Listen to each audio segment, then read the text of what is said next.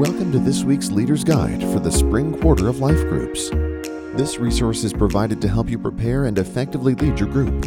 For your convenience, you can also download a written version of the guide under Life Group Leader Tools at gatewaycrc.org forward slash life groups. Remember to tune in each week and to look out for the weekly edition of Life Group Leaders Weekly. Let's join Adam Van Dop now as he introduces this week's material. Well, hello there, Life Group leaders. Welcome to our second week of Leaders Material. I, uh, the, today, I'm pretty pumped about the material that we're about to enter into today, and I hope that you and your upcoming groups will be the same. Well, let's start with a few thoughts about your second meeting and how those things are going to take shape, and then get into our material. So, first up here, in preparation for your second meeting, once again, be in prayer. But this time, I encourage you, be in prayer for your meeting to come. Pray that the Lord, through the Holy Spirit, would illuminate the time of your discussion to come, that He would already be at work in the, the, the lives and the minds of your members uh, ahead of the time that you're going to come together. Secondly, that you would plan your approach to the discussion questions. Be sure that you do your own homework and that you see what questions that are resonating within your own heart and that you would think about and what you would prepare for the, the questions that are going to resonate within your group. And also, I would remind you that it's never our expectation to that you would and your groups would go through the entire uh, qu- uh, package of questions that we provide, but that you would enter into the discussion about the themes of the biblical text that we're exploring and that you would follow the rabbit trails because sometimes those are pretty exciting. Number three, that you would again follow the necessary health protocols, that you would engage with your members ahead of time time, getting a sense of where everybody is at, and that you would follow everybody's wishes so that uh, you can cohesively and safely gather together. A few other quick little tidbits pictures, serve projects, and attendance. Those are things that we're all looking for. Uh, so snap some pictures of your first meetings and share them with me. Serve projects, go online, look at the list of opportunities, and get in touch with me about what it is that you'd like to get involved with. And attendance by the end of your meeting, do click that attendance button that came into your email and fill that out and let us know how things have gone that way. Well, at this point, let's jump into the material and look at each question as we have prepared them for you and your groups to talk about. So, of course, we start off in the getting to know you section where we ask two fun, lighthearted questions for you to get your group talking. And these are great questions to uh, enter into a discussion, invite everybody in the room to share. So, first off, is if you had to day, if you had to spend a day as a fish or a bird, which would you choose? And uh, invite uh, your members to consider both options and ask why they would rather uh, spend a day as a fish or a bird. And honestly, I, for myself, I think I would choose a bird because flying, I think, is just an exciting vantage point to have. Number two uh, question is uh, how did you spend your first paycheck? So, been trying to with a second lighthearted question to have ourselves look at the lives that we have lived and maybe some of these moments in the past. Last week we looked at our favorite movie. This week we're looking at our very first paycheck. And uh, for me, this may not be any surprise to any of you. I spent my very first paycheck, and I can remember the day that I got it and how much it was. It was $90.30. And I went to Toys R Us and I bought myself the Lego police station. And I was pretty excited about that because I was, with my own hard earned money, I got to do that. Was pretty exciting. So from here, we enter into the quick review section where we ask two questions that reflect back upon uh, the weekend's teaching. So the first one is looking back at your notes from this week's teaching, was there anything that particularly caught your attention, challenged, or confused you? Now, I've already encouraged you to be in your own practice of taking notes and filling in those blanks. Here again, I'm going to remind you that to do the same. Lead by example leaders. This is a great way to get us involved in listening and being more attentive during the messages and specifically learning how we are going to learn. Second question here is something that is offered by Pastor Justin as he asks, this weekend, Pastor Justin made reference to the schemes of Satan being like the hunting strategy of the hyenas. Was this metaphor helpful? What did you learn about how Satan tries to ensnare Christians? Which follows into the God story, the triad questions, where we now read the text, read Revelation 3:14b to 22, asking about God, the world, and me, and how we are enfolded and understand and see ourselves within this passage. Now, I've put a little note there in our leader's guide about the B portion of the reference text, just in case you've never seen this before, you're not sure what to do with it. Is that um, the, it means the second phrase or second sentence of the verse. So in this case, the B portion of Revelation 3:14 would be the following text. Now I put it in red in the leaders in the leaders guide, but here the the whole verse is to the angel in the church of Laodicea write, these are the words of the Amen. Well, the B portion starts at the these are the words of the Amen, uh, the second portion of the text. And here we enter into the digging deeper portion of our material. So read question number one. Read Revelation chapter 2, verses 8 through 11, and chapter 3, verses 7 through 13. The second and sixth churches that receive letters are not overtly reproved. What encouraging factors are about these two letters? So, so the second and sixth churches, Smyrna and Philadelphia, receive generally positive letters. To Smyrna, uh, Jesus tells them that they have this faith that is worthy of being tested. The key verse here is, is the ending line of verse 10, where, where Jesus says, Be faithful unto death, and I will give you the crown of life. And so to be faithful unto death takes a certain recognition as their faith in Jesus might be larger than their lives and death itself. So I encourage you at this point, take note of also how the letter is from the one who is the first and the last. As it is He, it is Jesus who has overcome death and offers us life beyond death that we will experience in the here and now.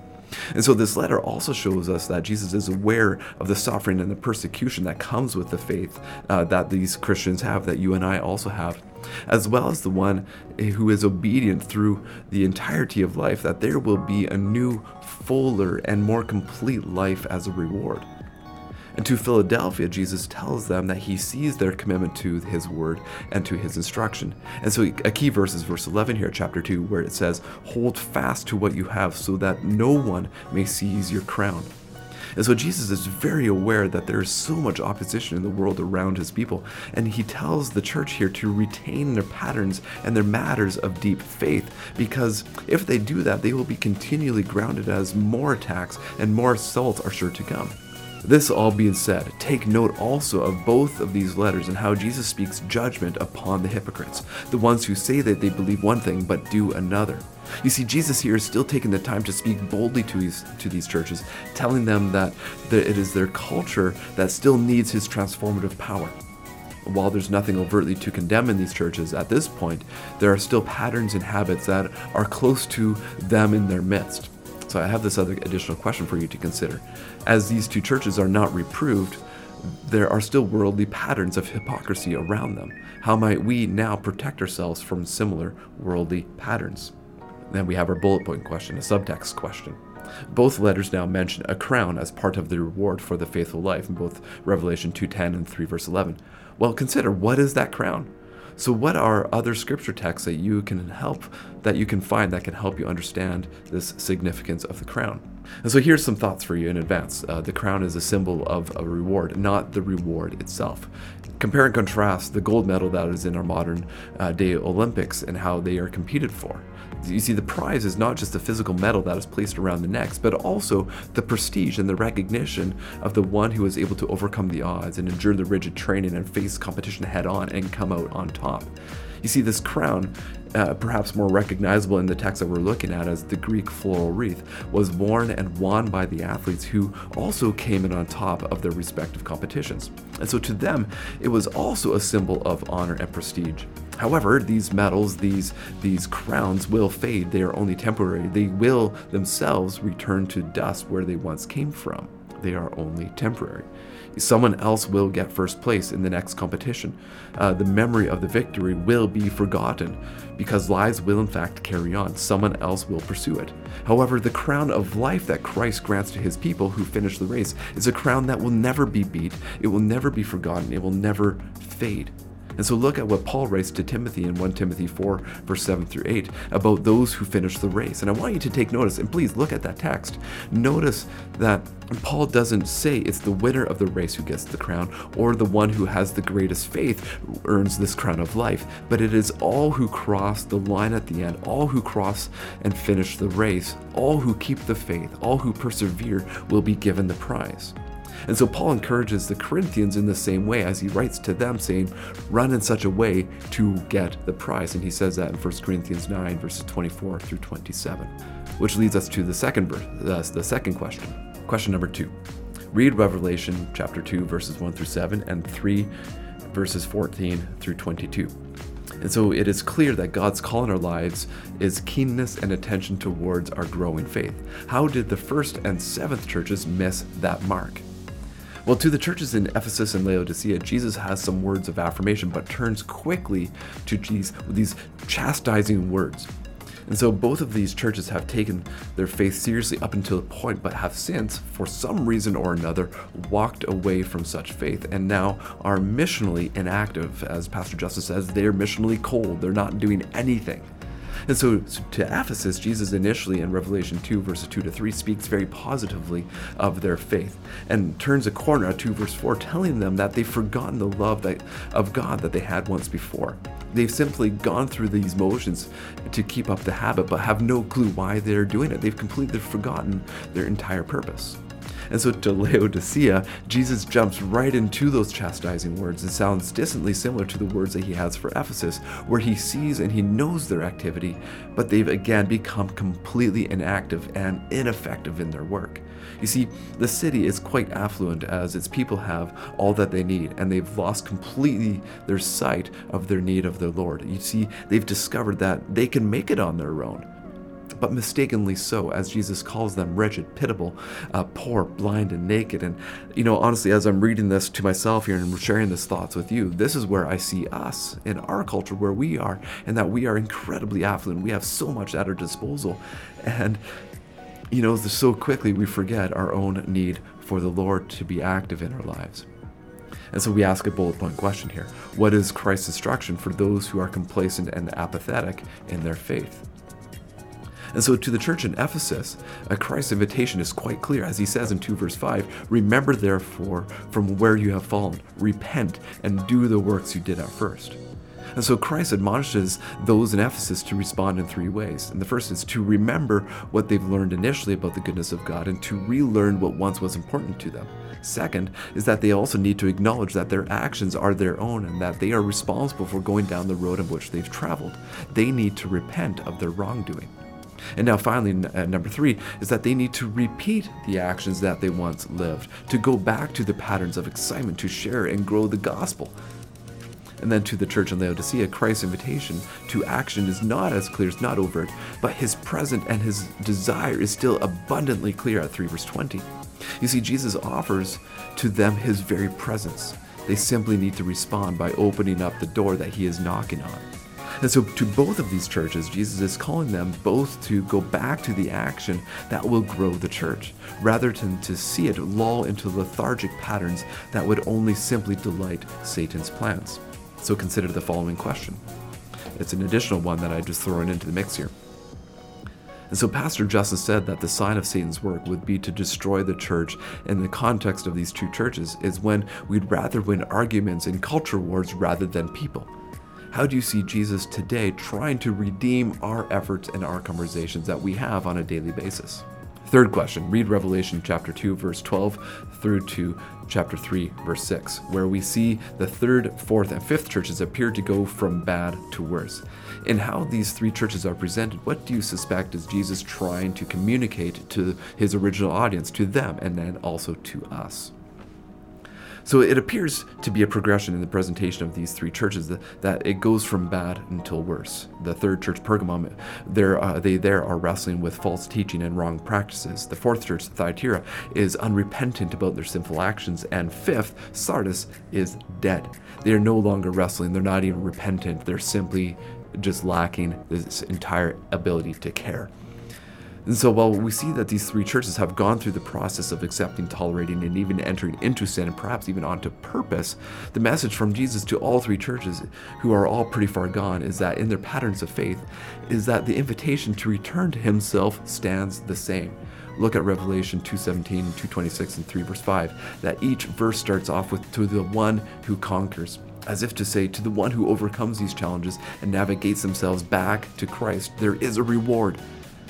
Well, following that conquering as a reward, it's hidden manna, it's the morning star, it's to be never blotted out of the book of life.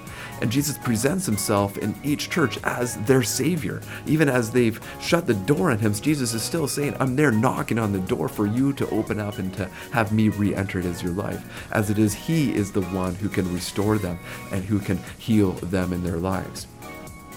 So we can hear in Jesus' voice here uh, the same message that he shared in John 10, verse 10, where he says, The thief comes only to destroy to steal and to destroy. He sneakily comes in the back door and tries to disrupt all these things, just like Pastor Justin was alluding to, and how the, the schemes of Satan are just to destroy the church. Just like here, Jesus says the thief is coming to steal and to kill and to destroy. But Jesus says in this verse in John 10, verse 10, I came that they may have life and may have it abundantly, that there might be joy, there might be greatness, there might also be some sadness, but with understanding. And so then he proceeds in that in chapter uh, John chapter 10 there to tell us that he is the good shepherd with an incredible image of presence, care, attention and love. It is he who is standing at the door knocking waiting for us to open. Then we get to take it home in the final question. And so typically this question is of higher degree of risk where your group members are challenged to consider how now the theme that you've been talking about all along will take shape in our lives. So here read Revelation 2 verse 7a and James uh, chapter 1 verses 19 through 25. And so, to, towards the end of each letter, what do you suspect Jesus is challenging his audience to do as he says, He who has an ear, let him hear? And so, 2,000 years later, how are we left challenged? In each of these letters, this, this phrase is said after the challenge to change or to keep up the positive patterns. Jesus effectually tells his audience pay attention, pay super close attention. Don't miss any of my words. I, I said them to you not just for you to hear, but to act upon and to do something with. So consider the following passages that other biblical authors write about the hearing. Revelations, uh, sorry, Romans 10, verse 17. Faith comes from hearing, and hearing through the word of Christ. Galatians 3, verse 2. Did you receive the Spirit by works of the law or by hearing through faith? James 1, verses 19 through 27. Be doers of the word and not hearers only, deceiving yourselves. And Luke 11, verse 28. Blessed are those who hear the word of God and keep it you get the impression quickly that Jesus doesn't want his audience to hear his words that are spoken or simply read the words that are written, but his call is for his words to be heeded, to be given action to, to be absorbed and to be internalized and to be lived as we live out each day. And so, as Pastor Justin shared through his message in the overarching gateway vision for how we are all going to respond to the faith that the Holy Spirit has indwelled and instilled within us, there's the diagram that he shared uh, through the message on Sunday morning. And I, I did a little um, re- picture rendition of it in your leader's guide. And I encourage you to, if you are listening to this, that you would find the, the printed guide and you'd find that image there and then reflect upon that within your group and share and draw it out for your members as you can, emphasizing where discipleship happens, that at the very core of the word and mission and community, all different things that the these seven churches were wrestling with. Well, here at Gateway, we wrestle with it and we're trying to strive to find a way to achieve action in each one of these titles. So at this point, invite your groups to a time of prayer and perhaps, perhaps even include an opportunity to pray that our church, we would find a way in which to grow into ministry and to grow into the mission of understanding Christ's call, understanding corporate worship, understanding the community life, understanding our contribution to it all, and understanding community witness and how we can be engaged in all five facets of what discipleship really means. So be praying for the church as a whole, but also pray for uh, the ongoing needs of your members that you are sharing with each other. But at this point, wrap up your study and uh, close off in prayer and make your way home. But leaders, thank you so much for being a part of this incredible ministry. Thank you so much for uh, involving yourselves in the way that you are. I pray that the Lord would bless you, that He would keep you, that He would provide for you, and that He would go ahead of you into these meetings that are yet to come. Blessings to you all, and we'll see you another day. See you.